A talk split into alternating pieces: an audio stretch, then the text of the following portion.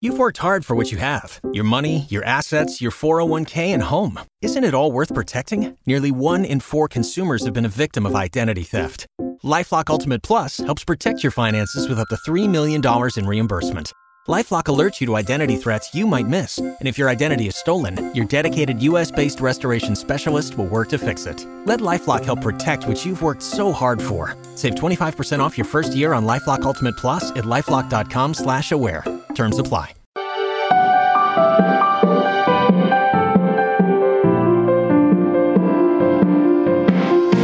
Everybody, welcome to episode 29 of Waking Up to Narcissism. I am your host, Tony Overbay. I'm a licensed marriage and family therapist and host of the Virtual Couch podcast, and absolutely owning a big plug for the Virtual Couch this week. If you have not listened, I would encourage you to go listen to an episode. I did an interview with my daughter Alex, who virtual couch listeners know was in a horrific car accident seven, eight weeks ago. And it's just, it's beautiful. It's touching. It's sad.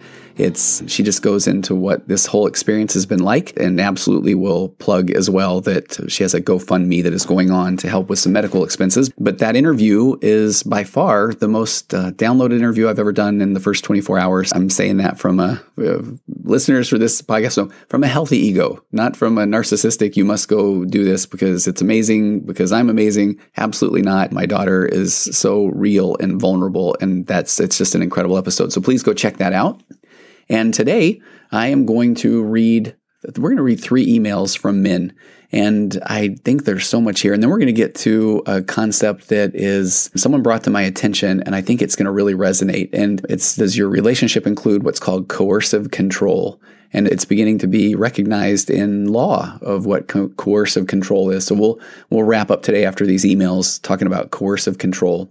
So first the emails, and I think that one of the again one of the largest criticisms I get is that when I talk about narcissism, that it is primarily coming from the wife is the pathologically kind and the husband is the the narcissist or the extremely emotionally mature, immature, or whichever, however we want to call it.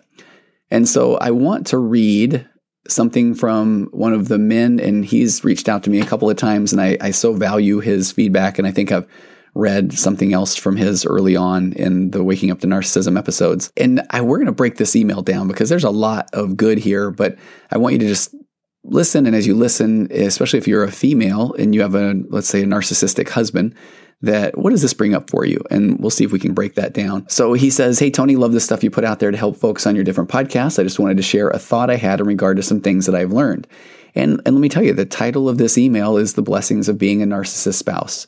Already, that might bring up a lot of emotion for somebody that is saying, How on earth can you find blessings in being a narcissist spouse?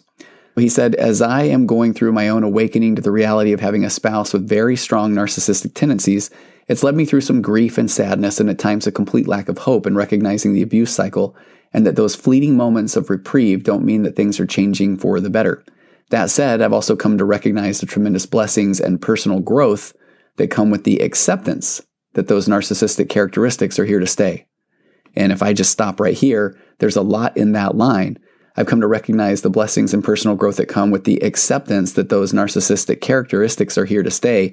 And this is where I would like to add I had someone, I had a, an amazing session yesterday where someone was talking about all the steps they've had to go to realize that the, the narcissism or the emotional immaturity is not caused because of them, that it's caused from childhood trauma. It's caused from someone not having a healthy relationship modeled, and for someone truly not having a sense of self and then needing to absolutely seek external validation as literally their life depends on it because if they don't get that external validation then they feel like they are going to be abandoned. And as we talk about often abandonment equals death. So coming to an acceptance that these characteristics are here to stay and i would add to that or an acceptance that the characteristics are within that person and that it is not because of the, the kind partner. He said it's been an opportunity to dig deep within myself and find out what i truly value it's been an opportunity to figure out who I really am instead of simply being the yes man to my spouse. It's been an opportunity to find freedom in maintaining boundaries based on those core values that I realized I had built my life on. And he says, full disclosure, holding and maintaining boundaries is super hard when they are constantly being tested. And if we break down these last couple of sentences, that it's an opportunity to find out what I truly value.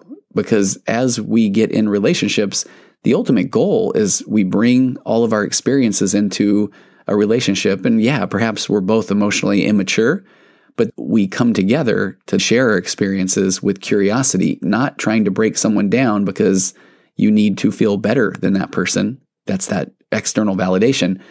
But that we bring our own stuff into the relationship, as does our spouse. And now we look at things with curiosity so that we can grow, so we can mature emotionally because we're going to go through things for the first time. We're going to go through jobs and parenting and loss and grief and movement and sadness. And we can look at those and both say, hey, here's what this brings up for me. Tell me more about it. Then we grow as an individual and we grow as a couple.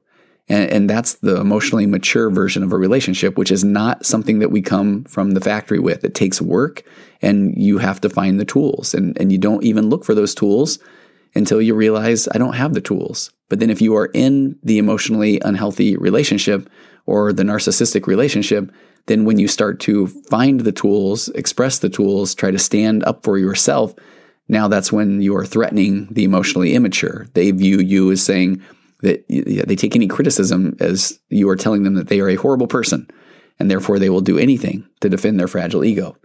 So the when one starts to then accept that this isn't about me per se, but it is the narcissism or the narcissistic traits or the emotional immaturity in my spouse, now I can realize that I can step back. I go back to my five rules of, of in, being in a relationship with a, a narcissistic or an emotionally immature person that now it's time for self care. Raise your emotional baseline. Again, I'll say these every time I can. That's rule one. Self care is not selfish. And then two, get that PhD in gaslighting really start to understand oh, I'm not crazy. I'm expressing an opinion, and all of a sudden it's been turned back around on me, but it's okay for me to express an opinion, and especially on things that, that I'm passionate about or I'm curious about. So if you get your PhD in gaslighting and your emotional baseline's high, that leads to rule three, which is to get out of unhealthy, un, unproductive conversations. Why? Because those are the ones, those are times you're being gaslit, and nothing good is going to come from those, which leads to four, which this email, the person sending the email is talking about. So now I need to set some healthy boundaries. That might mean that when I'm being gaslit, I need to get out of that conversation, letting the person know that, hey, when you're starting to get emotionally abusive, then I'm going to leave. But know that that when you set that boundary, that person, especially the emotionally mature person, doesn't say, okay, I, I, I hear you. Yeah, I don't want you to feel that way. They say, oh, sure, you're going to leave, huh? You're going to abandon me.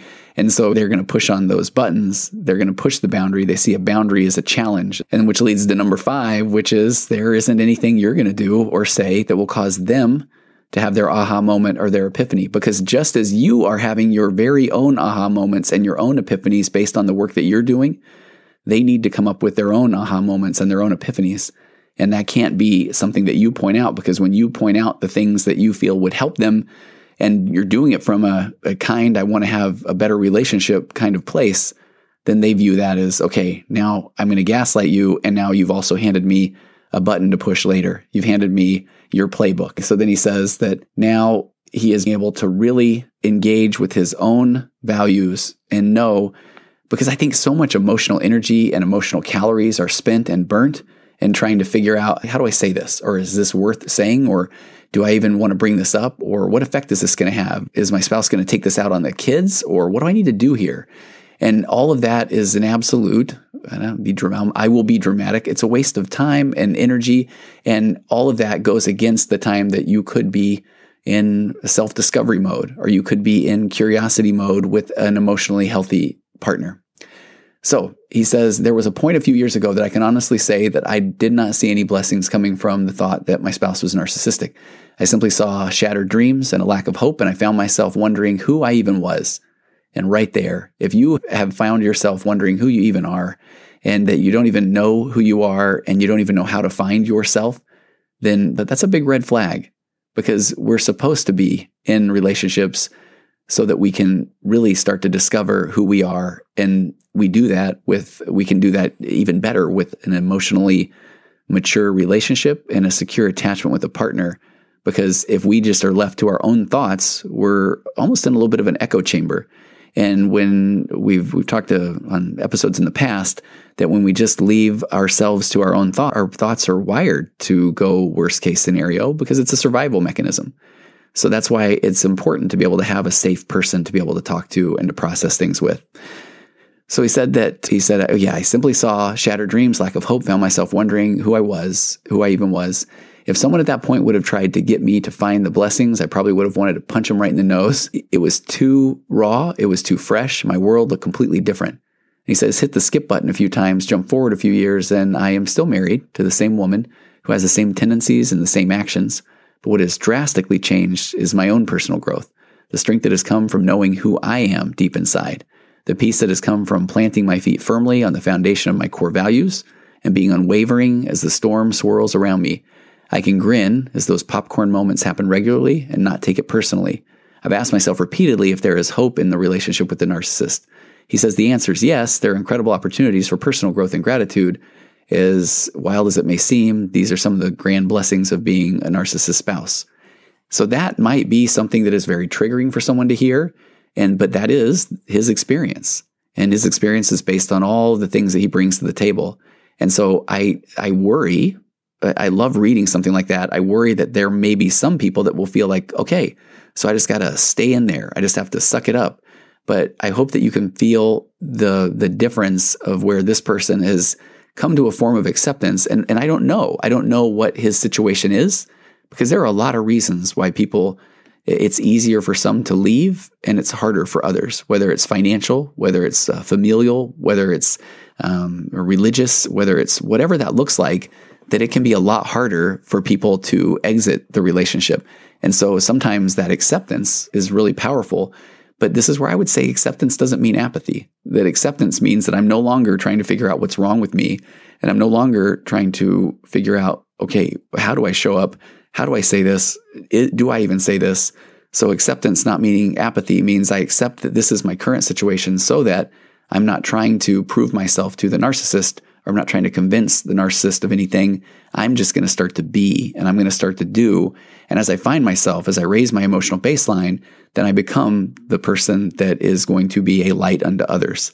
And then whether, and I'll work this one in here too, that when I'm working with people, I often say your job is to get your, if your spouse is not on board, if they're emotionally immature, if they don't want to go to counseling, if they actually push back against the work that you're doing, then your job is to raise your emotional baseline so high and and bear with me here for a second. I often say that then because they will either then say, "Oh man, that's that is the person I want to be with," or even if they don't, you are that person.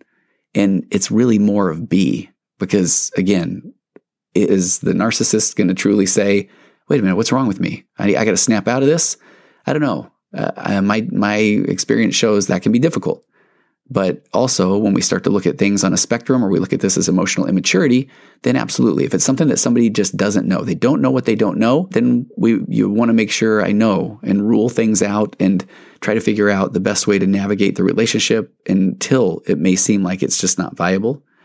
But the way to do that is to work on yourself. It is to implement these tools. It is to have a framework of communication and just know, and I think that's where I love this email, just know the acceptance that that person, your spouse, is not going to then embrace this. As a matter of fact, they're probably going to push against it, but just know that means that you are starting to find yourself and that change change is going to happen and change is going to happen best when you feel like you are in a better place emotionally, whether it's spiritually, health-wise, mentally, you name it, but you have to get yourself in that good place. All right, I'm going to read a couple of other emails that are actually a little bit different because we're staying on the, the theme of men. And this is almost a call out to more, more men that if this is your experience, then I would love to hear from you. This is from someone who says, Hi, Tony. I listened to your first couple of podcasts. I feel they're very accurate.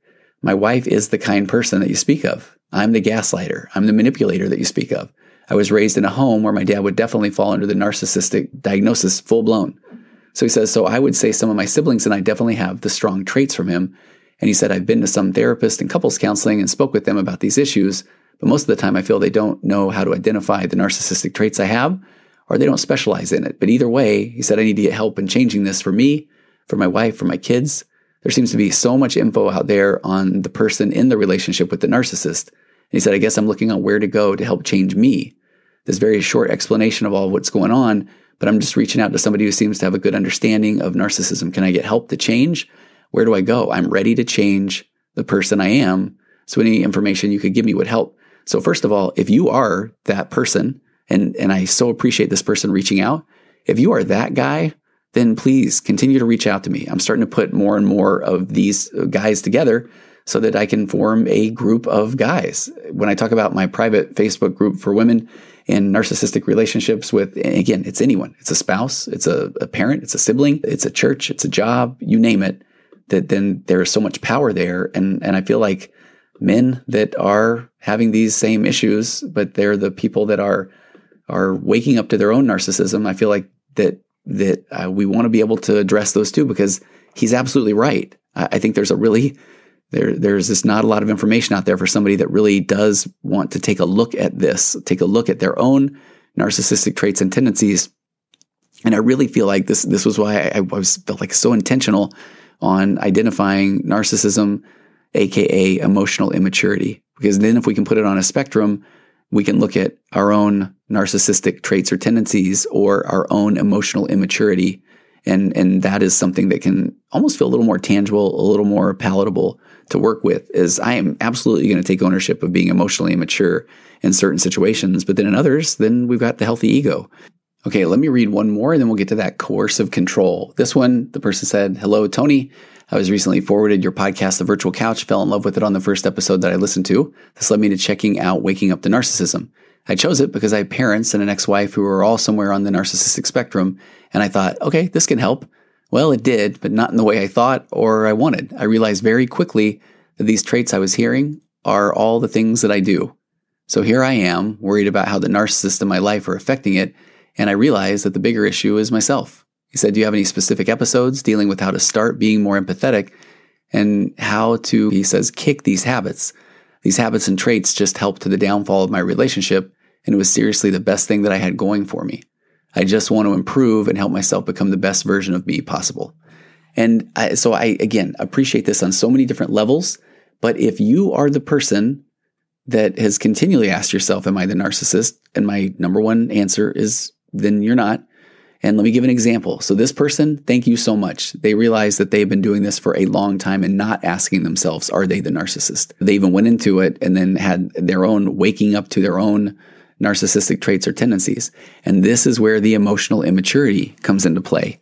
And uh, I was, I had a text from someone and someone that I had worked with at, at one point, And I really feel like this really is, I, I feel like this is, uh, the person said, could we both have been narcissists and then he just had stronger traits than I did, which caused him to spiral worse? And I told this person, I hear you. And, uh, but there's a difference between narcissism and emotional immaturity.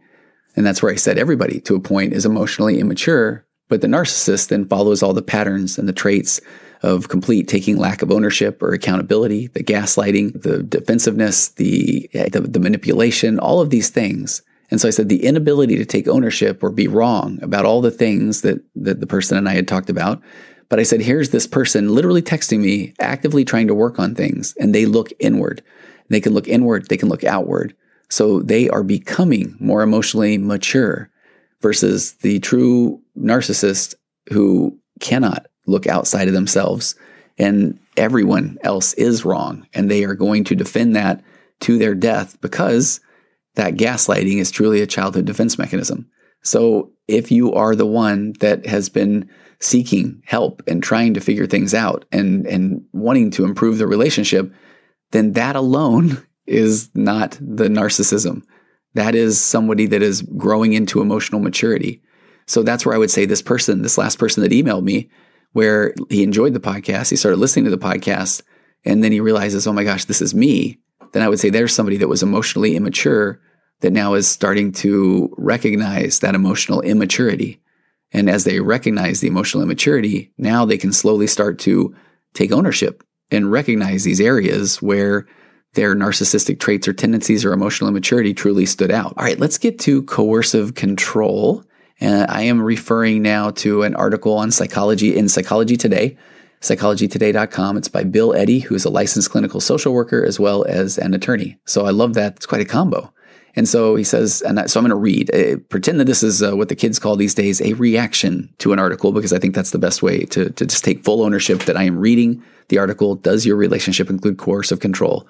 And so Bill says coercive control is becoming recognized as a pattern in abusive relationships. So he goes on to talk about the key points of domestic violence as the form of coercive control experienced by over 10 million adults in the United States each year. And, and so courts in the states are issuing restraining orders when there is coercive control, even without physical violence. And this is why I think this is really important to understand with the population that is listening to Waking Up to Narcissism. So he says states are defining coercive control more broadly to include isolation from friends and family Coercive control may include controlling, regulating, or monitoring the other party's movements, communications, daily behaviors, and finances. So Bill goes on to again talk about that domestic violence, while that's experienced by over 10 million adults in the United States each year, one in four women and one in 10 men, they experience sexual violence, physical violence, or stalking by an intimate partner during their lifetime. And so for many years, victims of domestic violence, which he says also are known as survivors, have had the potential to get court orders restraining their abusers from contact, including temporary restraining orders that require them to stay 100 yards away and not contact the victim by phone, internet, or through third parties like family members or friends.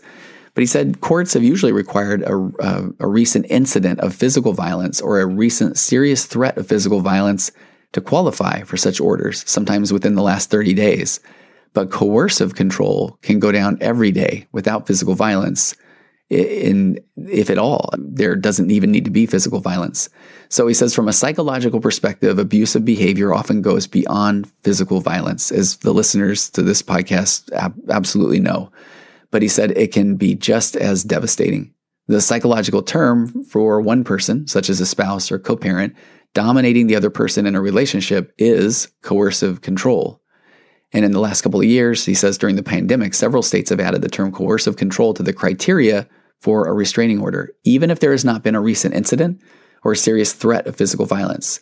And uh, he talks about that California actually is the leader in this trend, and that similar language has been added by over a dozen other states since January of 2021. So, California Family Code Section 6320A says the court may issue uh, an order enjoining a party from molesting, attacking, striking, stalking, threatening, sexually assaulting, battering, including but not limited to making annoying telephone calls, destroying personal property, contacting either directly or indirectly by mail or otherwise, coming within a specified distance of or disturbing the peace of the other party, and in the discretion of the court on showing of good cause or other named family or household members. And then section C says also disturbing the peace of the other party refers to conduct that, based on the totality of the circumstances, destroys the mental or emotional calm of the other party.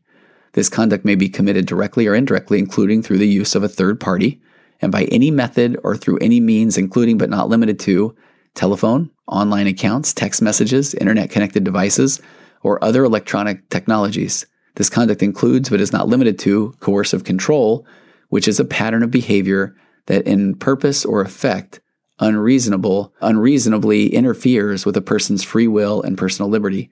And here's where I think it's so fascinating that this is in these court statutes where he says examples of coercive control include but are not limited to unreasonably engaging in any of the following. Number one, isolating the other party from friends, relatives, or other sources of support. Two, depriving the other party of basic necessities. Three, controlling, regulating, or monitoring the other party's movements, communications, daily behavior, finances, economic resources, or access to services. And there are a couple of other items that talk about coercion of immigration status or engaging in reproductive coercion, which literally consists of coercion around pregnancy or, or birth control, that sort of thing. So he just ends the article by saying if you or someone you know is experiencing coercive control in an intimate relationship, you may want to look into the laws of your state by contacting a lawyer or domestic violence support services. See if you can get a restraining order requiring that an abuser keep his or her distance. And I, I appreciate him saying, of course, a court order is only a piece of paper. So it helps to also have a safety plan in the event that your partner ignores the order. But police are enforcing such court orders more effectively now than ever before. So I thought that was something that was really important to identify that now we're starting to look at coercive control as part of restraining orders, and they can include isolation from friends and family, uh, regulating and monitoring the other people's movements, communications, daily behaviors, finances.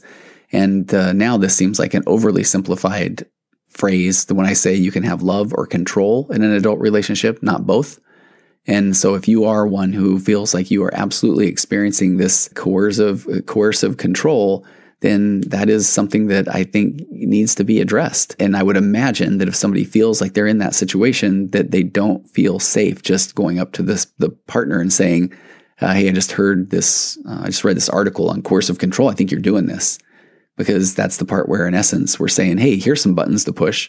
And I would imagine where the person's going to tell the other person that's crazy. They're either going to gaslight or they're going to say, well, you, have made me do that because of these different things, which I guess, again, is a form of gaslighting. So we'll call it good from there. But I so appreciate all the feedback. It still is just a phenomenal, overwhelming in a wonderful way.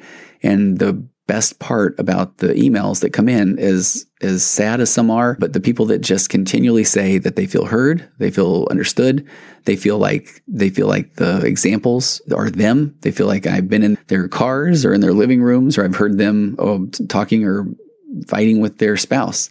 So please keep sending those in. Feel free. If, and I feel like if it's therapeutic just to share, then share them with me. And and whether we use that now or uh, when something in the future, I just I'm going to continue to share the examples because I think that's what helps people just feel not crazy.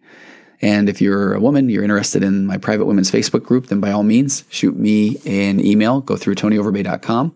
And if you're a guy who is feeling like you're waking up to your own narcissism, then please, uh, and I do, I see you too, because uh, again, the waking up the narcissism title was very intentional because I know that I've been waking up to my own narcissism, narcissistic traits and tendencies and emotional immaturity for years now. And, and boy, it is, it can be difficult because as the one email I read today, the person does start to feel like, oh my gosh, I worry about the damage that's been inflicted on the people around me. And that the irony there is that beating oneself up is one of the things that will actually then feed the narcissistic traits and tendencies because now I would imagine, let's say that the guy that was sharing that with me now wants to let his spouse. No, no, no. I, I, get it now. Like I'm, but I'm better, and you need to, you know, tell me that I'm okay because now I get it.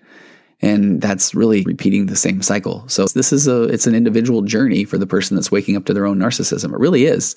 Just as the person that is waking up to the narcissism of somebody in their life can't go and tell the other person, hey, yeah, it turns out I think you're a narcissist. That, that has gone over 0% of the times. Yeah, feel free to share those stories. And then if you are interested, feel free to go to tonyoverbay.com slash magnetic.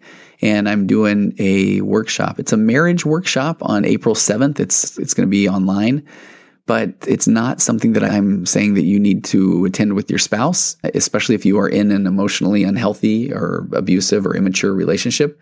But I really just want to lay out what a healthy relationship can look like and why we don't have those tools from the factory and why you often aren't going to even go find the right tools until you've been through a situation. And so many people that are waking up to narcissism, we, we definitely can classify this as going through a situation. So have an amazing week, and I will see you next week on Waking Up to Narcissism.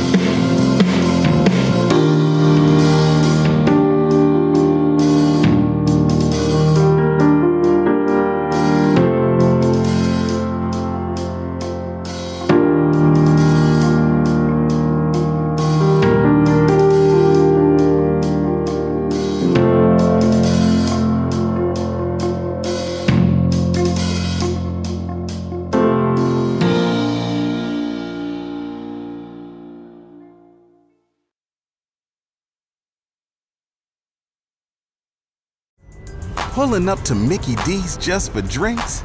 Oh, yeah, that's me. Nothing extra, just perfection and a straw. Coming in hot for the coldest cups on the block. Because there are drinks, then there are drinks from McDonald's. Mix things up with any size lemonade or sweet tea for $1.49. Perfect with our classic fries. Price and participation may vary, cannot be combined with any other offer. Ba da ba ba ba.